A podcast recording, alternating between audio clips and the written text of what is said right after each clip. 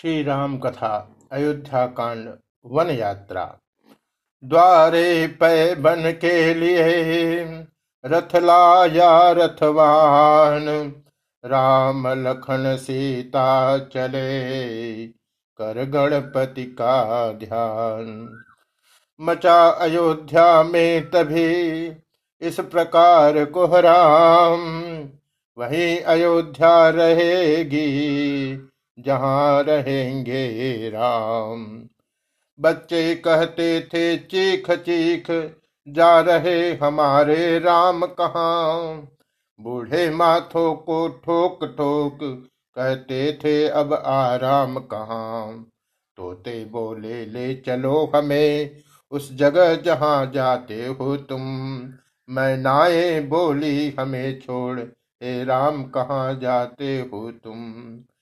गाये भैंस डकरा उठी, हाथी हथनी चिघार उठी। चकवा चकवी कोयल कोवे, सब सीता राम पुकार उठे। पतझाड़ हो चला बाघों में, बेले बिरवे मुरझाए हैं। तुलसी फल कदली फल सूखे, कलियाँ बूटे कुम्हलाए हैं। तालाब, हौज, बावड़ी, कुएँ, सब नहर नदियाँ सूख गई बच्चे वाली माओ की भी उस समय छातियाँ सूख गई।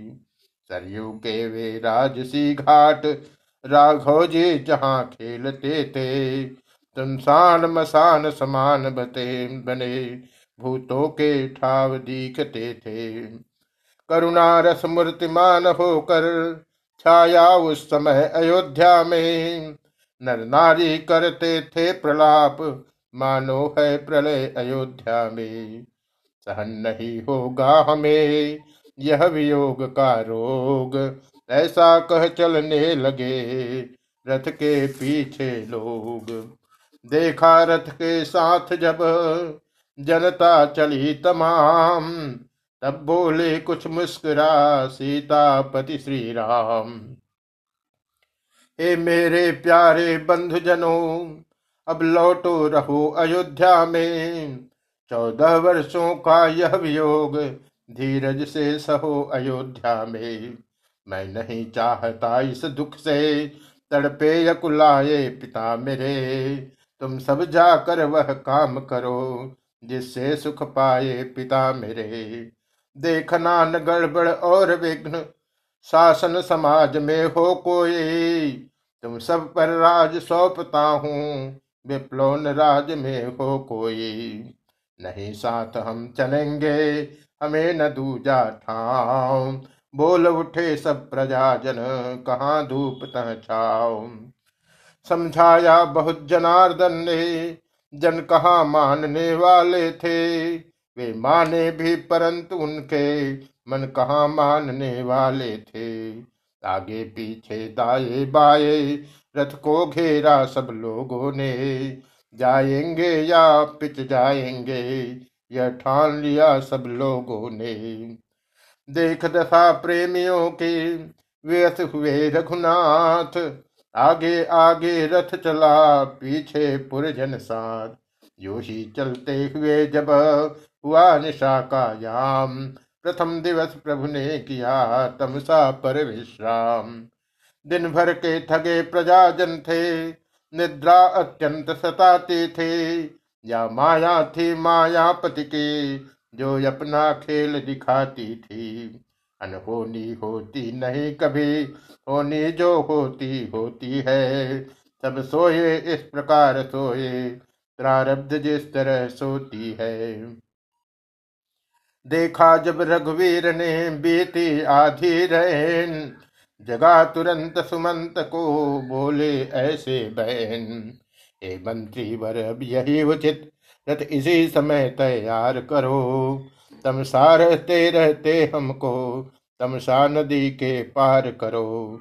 सीधा रास्ता याद दड़ा छोड़ दे चलो कुराहों से रथ को। क्यों समझ गए बूढ़े मंत्री? इस मेरे गूढ़ मनोरथ को। कारण यह है, यह पुरवासी, जाएँगे मेरे साथ कहा? वनवासी और गृहस्थों के होते हैं डेरे साथ कहा? इसलिए प्रात होते होते हम कर ले पार सुरसरी को। पुरजन उस समय विवश होकर जाएँगे कौशल नगरी को।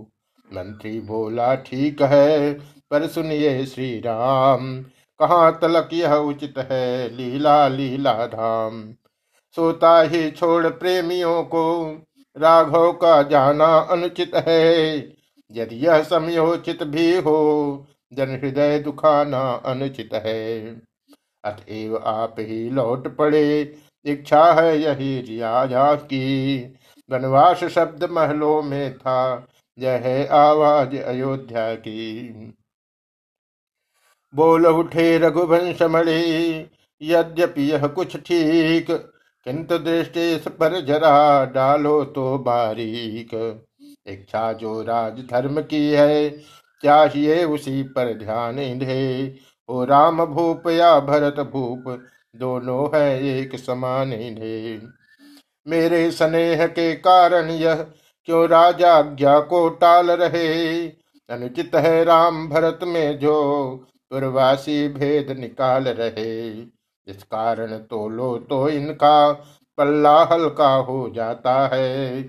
माता की आज्ञा का पालन सब प्रकार भारी आता है। अतएव जनों का ध्यान छोड़, इस समय उचित बन जाना है। कर्तव्य मार्ग से डिग जाना, कायरिया भिरु कहाना है। आखिर रथ लाया सचिव लाचरी के साथ सीता लक्ष्मण सहित प्रभु चले सुमिर गणनाथ।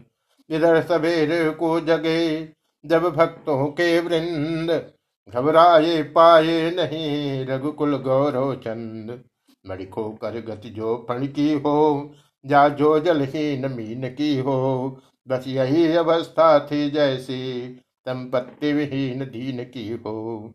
अथवा हीरे मोती खोकर होता जो मणिक समाज विकल, जो ही सब अवध निवासी थे, इस समय बिना रघुराज विकल। कहते थे, सर को थाम थाम, बिजली इस तरह टूटती है पुरुषार्थ काम कब करता है, जिस क्षण प्रारब्ध फूटती है। बड़भागी हो तुम मीन वृंद, जल सूख जाए तो मरते हो, प्राणो तुम बड़े अभागे हो प्राणेश बिना भी रहते हो। कोई कहता था, चलो ढूंढे चारों ओर।